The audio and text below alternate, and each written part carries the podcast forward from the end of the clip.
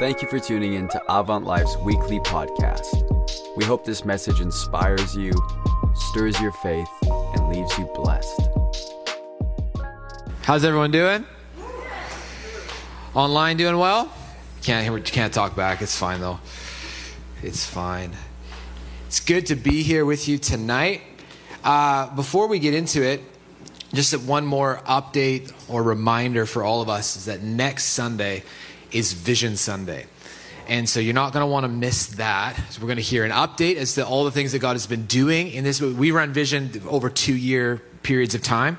One year is just a lot, not a lot of time to get the vision done. So we do it over two years. So it's a bit of an update. Here's what God's done in our vision, uh, and here's where we think God's leading us over the next 12 months or so together as a church community. And these moments are really important. It just recenters us on the bigger picture. There's things that we do all the time because we're Christians. We, we get into the rhythm and there's good things that we do, but there's also a particular mission, a particular vision on this house of Avant Life Church across all of our cities and services that, uh, that matters, that we all find our fit in, we find our place in together. And so Pastor Ben is going to be speaking across all services next week, and uh, it's going to be really, really great. So today we are wrapping up our series that we've been in. I think this is week eight in our series, Jesus is King. And you know when you're watching, like you, you jump on Netflix and you you grab a show that you haven't watched in a little while. Like if you're like binging, you don't want the previously on whatever show that you're watching. But if it's been a few days, it's like you appreciate the quick like update. Like, right, that's what happened. Oh, I heard that that storyline. I forgot about that. And like, oh, did they die? What happened to them again? Like, you have all of those those moments. Just get you sit back. Let me give you one of those really quick before we get into it. The seven week recap, quick review of where we've been. We started this series with this idea that Jesus didn't come just to be Savior, but He came to usher into the world the kingdom of heaven. So Jesus comes, he says, Hey, the kingdom of heaven is near. The kingdom of heaven is at hand. And he came to bring that kingdom to the world and also declared, in saying that the kingdom is here, that he is king of this kingdom. The rest of the series has been unpacking what kind of king are we talking about? What is Jesus like? We talked about the fact that Jesus is a king who serves. He says, I have not come to be served, but to serve and to give my life away as a ransom for many we see that Jesus is a king who eats and drinks with sinners. So often, even in our Christian life, we, we make these distinctions between those who are worthy and unworthy, or godly and ungodly, clean or unclean. But Jesus came to those who the religious said he should stay away from, and he created space for them, hospitality, a space. We saw that Jesus is a king who heals. Jesus is a king who rests and invites us to live in and experience his rest. A few weeks ago, we talked about how Jesus is an advocate. Jesus stands in and advocates for the disenfranchised, the forgotten, and the untouchables of our world. And last week, we saw how Jesus saves. What kind of king is Jesus? He's one that goes to a cross on behalf of those who are sinners, who are broken and far from him, and he makes a way for us to be reconciled to God. And so if you can think about it like this, is that each of these weeks is sort of like a pearl, a pearl of wisdom. However, these pearls on their own in isolation are just pearls. But in order for them to become something that you can wear or adorn your neck like a necklace, there needs to be a thread.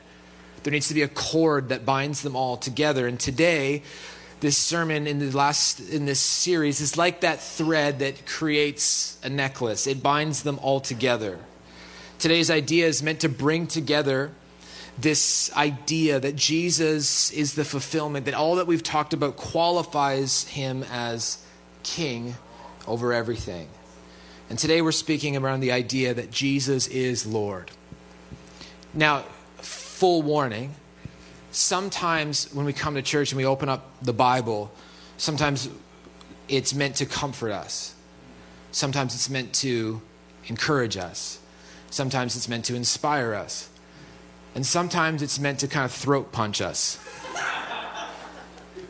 and that's okay. Like sometimes the Bible is it, it's not meant to comfort but to rattle us just a little bit. And anytime we talk about the idea of lordship, it's probably going to rattle us a little bit. But we're going to look to the words of Jesus. We're going to open up the Bible and we're going to make it to the end. We're going to be okay. But I just want to give you full warning that that's sometimes what happens. So let's pray together as we open up the word. Jesus, we welcome you in this place to speak to us. We say that you're King and Lord over everything. And so I pray, Holy Spirit, that you would bring our hearts and our souls and our very lives under submission to King Jesus today. We sit under your word and we say, Speak to us, God. In Jesus' name, amen. The truth for all of us here today is that every one of us is mastered by something or someone. The thing that masters us is the thing that holds our highest allegiance. It's the thing or the person in our life that holds our greatest dedication. It's the thing in our life that, that receives our worship. The question is not, do we have something that masters us? The question is, what or who masters us? For some, the thing that masters us is our image. And so we, we carefully curate this image that we try to project to the world, and that's the thing that has our highest allegiance. For some, it's our career. It's like the first place. It gets our best energy, our best attention. It's the thing that has our allegiance and dedication. For others, it's family or this vision of what family should look like.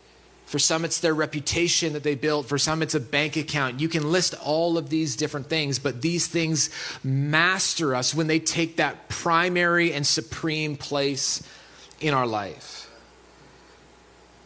The thing that all of these ideas have in common, the thing that all of these different masters have in common, is that they always promise something that they are incapable of delivering on. All of these things promise you peace if you give your allegiance to them. They promise you strength. They promise you fulfillment. They promise you comfort. They promise you joy. But in the end, when you walk out that road, when you get to the end of that promise, it's left empty and you're left wanting. Many of us have experienced that so many times in our life where we've made a relationship that thing that masters us or a career or whatever it might be, and we've been left empty. But ultimately, what all of these things do is they try to tell us what I think we most want to hear as broken human beings. The thing that we're actually after, and it's this they try to tell us that we can be the Lord of our own life. If we'll just serve them as master, we can actually become Lord of our own life. That's the lie that they pitch over and over and over again. But we believe that as followers of Jesus, that if we are to call him king, it also means we call him Lord. It's one thing to say, yeah, Jesus, you're king, but to say he's Lord over my life is a whole nother declaration. For those of us who claim the title Christian, it's Christ alone who deserves our highest allegiance, our dedication, our worship, and our obedience. Nobody else deserves that place. The only rightful Lord of our lives is Jesus. You know, we come into the Christmas season pretty quick. Some of you probably have your trees set up and the lights are coming and all of those things. And one of the, the, the, terms we hear around Christmas sometimes, a title that we give to Jesus for some reason, mostly around Christmas, is Prince of Peace. And we love Jesus, the Prince of Peace. That makes us feel good. We like that. Everyone wants peace. But let me bring us just through a, a, a line of thinking for a minute as we continue to intro this idea that in order for Jesus to be the Prince of Peace in our life, a coronation service must be held where we crown him King of our heart. He can't be the Prince of Peace unless he's also King. And he can't be King unless he's also Lord. But this is who Scripture reveals Jesus to be. This is the picture that Scripture paints. He's not just Savior, He is Savior, but He's also Lord. I want to read a couple of verses that help describe Jesus in this light for us. Philippians chapter 2, verses 9 to 11, the Apostle Paul writes this Therefore, God exalted him, being Jesus, to the highest place and gave him the name that is above every name that the name of Jesus, every knee should bow in heaven and on earth and under the earth, and every tongue acknowledge that Jesus Christ is Lord to the glory of God the Father. In this letter to the Philippians, the Apostle Paul declares that God has given Jesus the name above every name. Like nobody comes near, nobody's in the same atmosphere. Like Jesus stands alone. And there's a day coming, Paul says, that every knee will bow to the name of Jesus. Every tongue will confess that he is not just Savior, but Lord. Paul writes to the church, to the Colossian church in chapter 1, verses 15 to 18. He says, The Son is the image of the invisible God, the firstborn over all creation.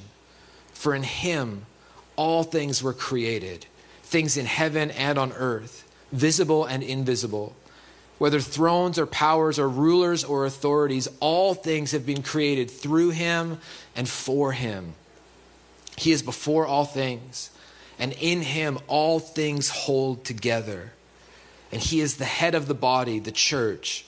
He is the beginning and the firstborn from among the dead, so that in everything he might have the supremacy. In this letter to the Colossians, Paul declares that Jesus has been and has the qualified supremacy. He's above everything.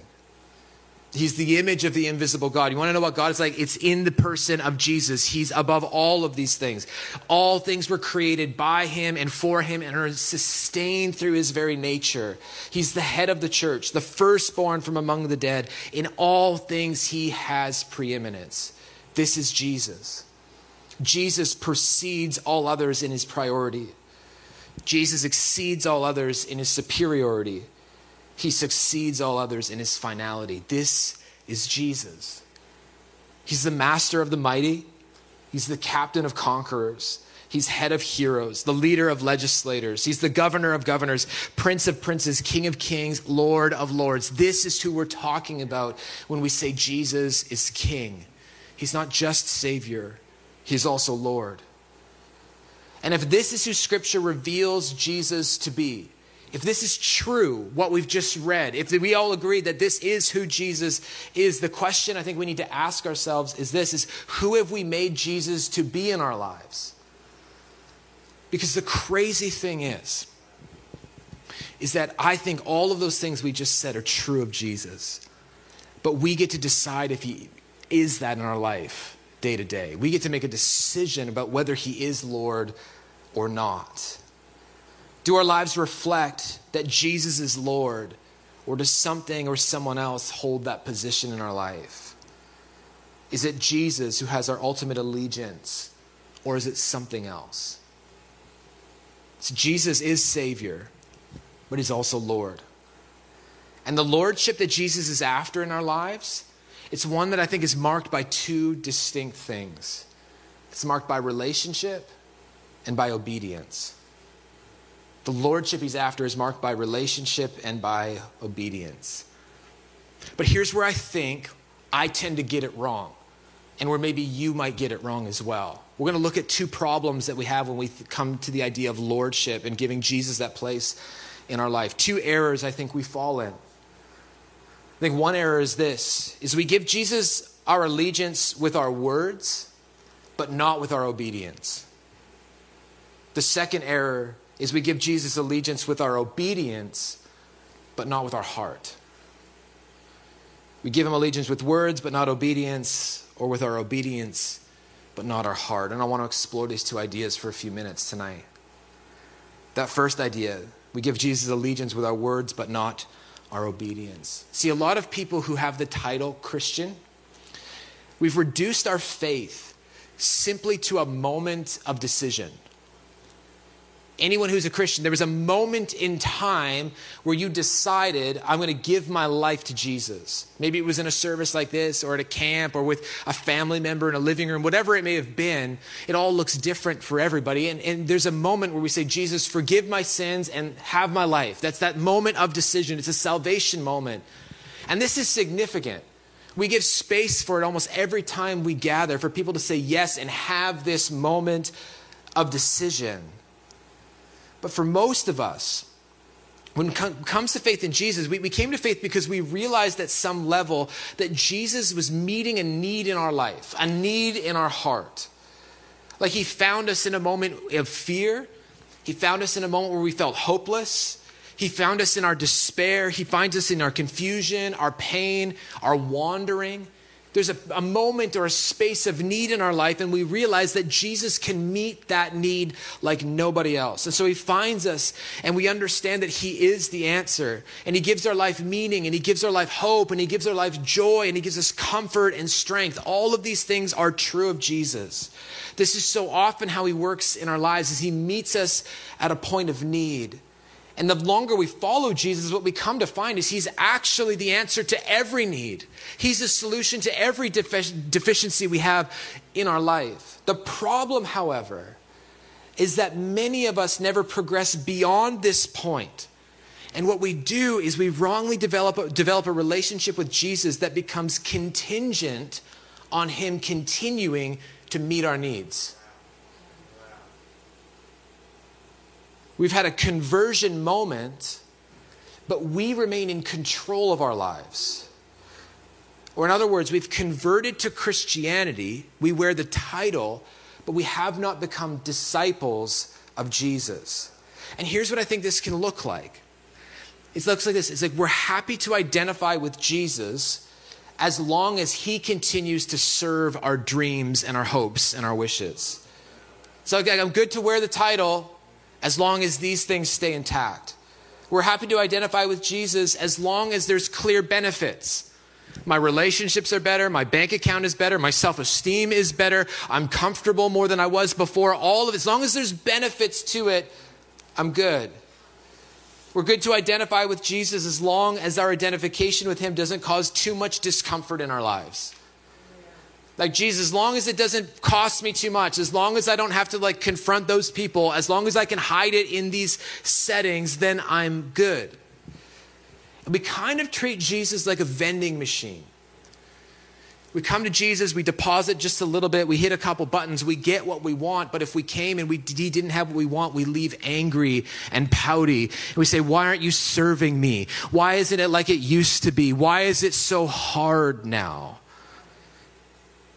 Our relationship with Jesus becomes contingent on Him continuing to meet our needs. And we try to make Jesus whoever we want Him to be. Last week on our online service, I was speaking and I said, we, we often do this. We try to make Jesus into our own image. We try to make Jesus be who we want Him to be, but we can't do that. We try, and we say, instead of saying, asking ourselves the question, who is Jesus? We, we change it just a little bit and say, I wonder who Jesus is to you, or who is Jesus to me? And we all think we can make Jesus whoever we want him to be, but he's still Jesus. We're not left with that option of making him out to be who we want him to be. Because when we do that, we never make him Lord.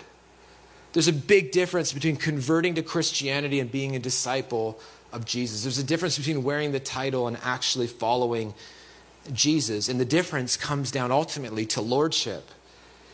Who is actually in control of your life? As we read the Gospels, we see Jesus constantly meet people at their point of need, that even the felt need of their life. People who were hungry, he fed. People who were uh, like broken in sin, he met. Those who were sick, he healed. He meets people at their point of need, but he was also very clear that he wasn't just looking for lip service in return. He invited people to follow him and to make him Lord. In Luke chapter 6, verse 46, Jesus asked this question to those who were listening. He says, Why do you call me Lord and do not do what I say? Isn't that so interesting? It's not interesting because I, I think, oh, I wonder what those guys hearing Jesus were doing. It's interesting or maybe convicting because I think about my own life of how often do I call Jesus Lord, but choose what I'll obey and what I won't follow him into convenience and comfort, but never into sacrifice or discomfort. And I think Jesus might ask me the very same question Jason, why do you call me Lord, but don't do what I say? Many will call Jesus Lord. Many will try to receive the benefits of identifying with Jesus, but their picture of lordship is flawed. Because if you look just beneath the surface, maybe not even beneath the surface, maybe you just look on the outside, you see who's in control, and it's not Jesus. In another case, John chapter 14, verse 15, Jesus says this If you love me, keep my commandments. Well, that's hard, Jesus because I love you and I love to come and sing songs about how much I love you and I love to, to you know put it on Instagram how much I love you. It's in my bio uh, how much I love you. And then he says, but but keep my commands. Well, hold on a minute. That's difficult. That's challenging. Like, what about these things? And I'm not sure about that. If you love me, he says, keep my commands. Obey me. For those who claim to be disciples of Jesus, acknowledgement of Christ's authority is to be accomplished and accompanied by obedience to his commands. It's not enough just to claim allegiance to Jesus with our words or a title. It has to come out in obedience. Jesus wants to be Lord of our lives. And this means allegiance to him can't just be words, but it's also obedience, and not just obedience when it's easy. Like when I if I were to tell one of my kids, Jude, I my command to you right now is to go on the couch and watch Netflix or watch YouTube. That's easy obedience for him. No problem. But if I tell him to go clean his room or do something he doesn't, that's when obedience becomes hard. We, we can talk about obedience all we want when it's easy and it costs us nothing. But if you read the Bible just a little bit, you start to find things that say, that's harder. That's less comfortable. That's more costly. Jesus is calling us to obedience even when it's hard or confusing or uncomfortable or painful. Because if He's Lord, He's Lord. And it's not up to us anymore. It's up to Him. Where do I live? What is my career? Who will I marry? What, what, are my priorities? Where do I give my money to? What do I do with my time?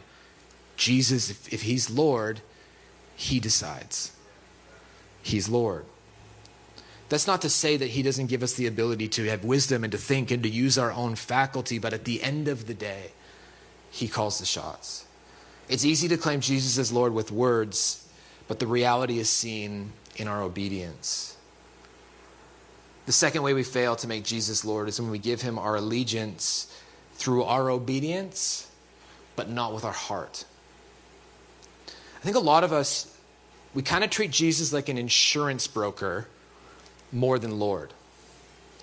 You go to buy insurance because you're worried about what's like a bad thing might happen. We want comfort, we want assurance that if things get really bad, we've got a plan.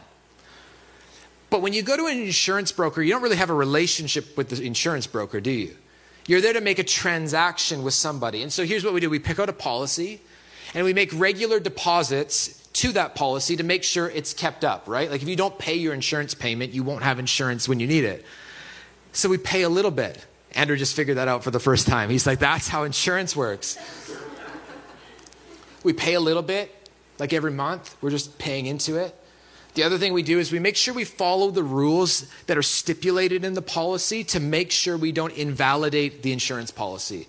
So it's like in my house, I've got home insurance. I think I'm supposed to have like a fire extinguisher in the kitchen. That's one of the stipulations. If I don't follow that rule, it'll void my home insurance if there were a fire. So we follow all of these rules to make sure that our insurance is up to date. But we really hope to not have to use the insurance only if things go really bad. And many of us kind of treat Jesus like an insurance broker. We check in enough, we make just enough deposit to keep the policy open. We make sure we keep ourselves in line. We follow the rules stipulated so that we have insurance when the fire comes. Things on the outside can look good and put together. But Jesus, the insurance broker, doesn't have the affection of our heart. He's just a means to an end. He's just someone we check in with to make sure our policy is covered. You see, Jesus does want our obedience but not in just some cold, disconnected kind of way.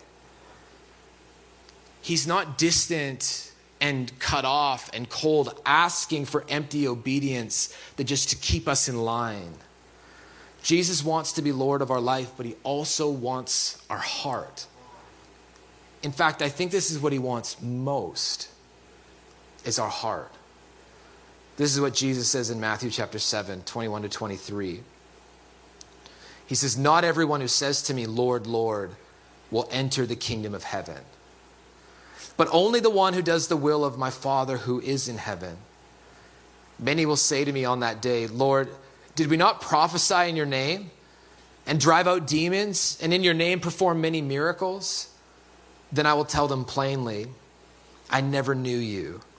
Away from me, you evildoers. Worship team, you can join me on the stage. This is, I think I've said it here before, this is like the most terrifying passage of scripture to me in all the Bible. And it's not scary because Jesus says, away from me. It's, the, it's why he says that that freaks me out. Because to those he was speaking to, and indeed if he's speaking to us, the issue is not the outward appearance of obedience. Like it, the outside looked good. These people did all the right things. They were in church every week. They posted the right things on Instagram. Like they were probably more hardcore than most of us. Like, did you not? He, it says we've performed many miracles and we drove out demons and we prophesied. Like, I haven't done all of those things in the last 30 days. Like, check all of these boxes. That looks like they have it all together. Those are the types of things we would say, You're a Christian. I can see your obedience. Everything on the outside looks good. But Jesus says, You've missed the most important thing. He says, I never knew you. And this is where we see the balance and the tension of what Jesus means when he wants to be Lord of our life. Yes, he wants us to obey him, but he also wants our heart. He wants us to know him and he wants to know us. He wants to have relationship with us. He's not off in some ivory tower somewhere. He's close. And he wants to know us.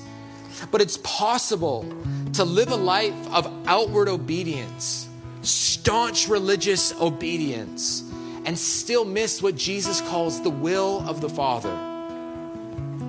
Because the will of the Father is more than just obedience, external obedience, divorced from relationship with His Son. The will of the Father is that we would first know Jesus, that we would receive His grace and His love and from a place of relationship, we would obey Him as Lord. It's heart and obedience. It's heart and obedience. See, obedience is important, but none of us could ever fill the gap our sin left by obedience alone. I don't care how hard you work. I don't care how many commands you obey, how off, how many boxes you check, how often you come to church. You cannot obey your way out of sin. Only grace can cover that gap. Only grace can fill that. And Jesus gives that so freely. Obedience is our response to his grace. Because even when we're weak, and even when we can't obey, Jesus gives us the strength to obey. He gives us the faith in response to the faith that He gifts us so freely. He finds us in our sin and He makes us new. And in response, you and I are given the opportunity to crown Him Lord of our life, which is proven by our obedience. I wonder if someone here today, say, if, if you were to describe your walk with Jesus right now, you'd say, I'm exhausted. I'm exhausted. Maybe you feel like you've never done enough. There's always a box unchecked. You always feel like you're lacking something. You should have done more. You should have worked harder. You should have done gone the extra mile again. And I don't know this for sure, but my guess would be you're probably doing a really good job of staying in the rules, of obeying the commands of God. But you haven't given him your heart. Like there's a hope that you have that if you can just do all of the right things, then somehow it'll get to your heart. But Jesus flips that whole thing on its end and he says, Give me your heart and let that lead to obedience. Let me have your heart. Let me be Lord of your heart. Let me have all of your affection. Let me have all of your love. And let me tell you this this is way harder than just externally obeying God. Because everything in our life is trying to grab our, the affection of our heart. Everything in our world is enticing us to give it, give them the affection of our heart it's so much easier just to obey a few rules, but Jesus says, I don't want just empty obedience. I want your heart. That's way harder. That costs way more. That is everything. That's your whole life. But Jesus is up front. He says, That's what I'm asking for. And He's patient and He'll walk you to that place. But just be aware, just know that's where He's leading us. He wants all of our heart. And if we can give Him our heart, Obedience flows naturally from that place. Jesus wants to be Lord, and that means He has all of our heart and all of our obedience.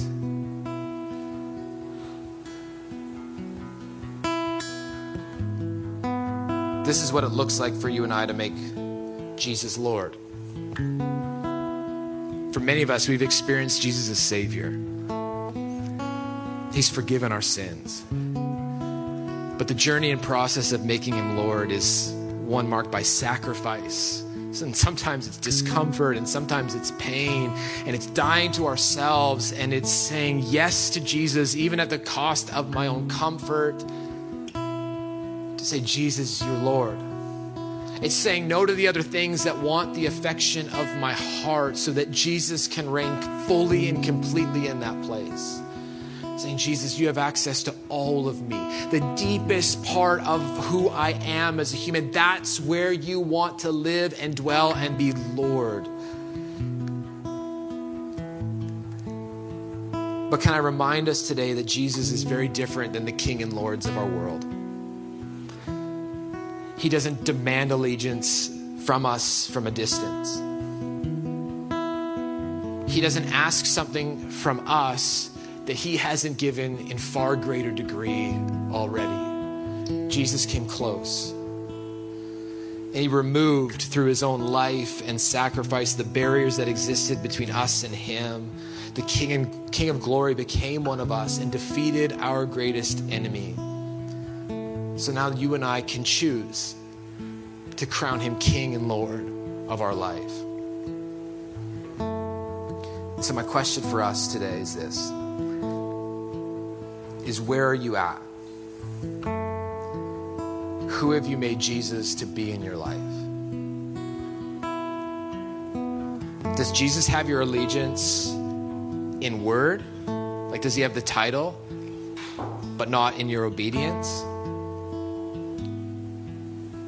Does Jesus have your allegiance in your obedience, but not with your heart? Here's my hunch is that all of us fall into one of these categories today. I do. At some level, like there's some of us, we're like, yeah, we've got the title, but we know. Just be honest with yourself. You don't have to be honest, be honest with yourself. You know that you're calling the shots of your life. You know the things in your life that if Jesus asked you to lay that thing down, the answer would be hard no right now. So you don't even ask him but maybe you have a hunch that he's whispering that to your heart. Say, lay it down. And you're saying, nope, not going to do it. Too scary, too painful, too much invested into that. That's the Lord of your life. And so you've got the title all day long, but he doesn't have your obedience. Or maybe you're just like, I do it all right all the time. I stay within the lines. I go the extra mile. But the truth is, is that He doesn't have your heart. And today He would say to you, Can I have your heart? Can I be Lord of your heart too? So here's what we're going to do we're going to create a bit of space. The team's going to lead us through a song. And we're going to give a, a space just first for you to respond on your own. This is one of those things I'm like, if you we all have a choice. It's like we can just forget that anything that was said, or you can find something you didn't like and explain it away, or you can just do business with God. That's up to you. It's not like we'll just try to create the space and the environment. But what I'd love us to do is to have a coronation service again where we crown him Lord of our life. Yes, he's Savior, but is he Lord? And today, maybe you fall into one of those two categories. My hunch again is that we all do. And today, we're saying, Jesus, I don't want to just wear the title, I want to obey you even when it hurts. I want to say, Jesus, I don't want to just do all the right things externally. I want you to have my heart. And today we have an opportunity to say, Jesus, you're Lord again. And guess what? Tomorrow, you'll need to make that decision again. And the day after that, you'll need to make that decision again and again and again and again. But He's worthy to be Savior and King and Lord. Can we stand? Jesus, I welcome you into this place. And I ask that you'd make clear into every heart who's Lord. And where it's not you, I pray that you would empower us by your Spirit to crown you Lord of our heart and Lord of our, all of our obedience.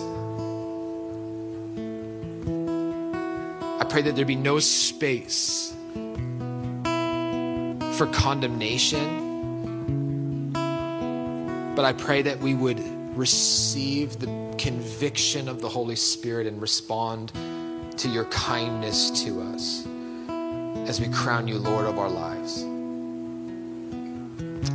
Thanks, God. As we worship where you are, do business with God, crown him King and Lord of your heart again. Let's sing. We hope you enjoyed this message.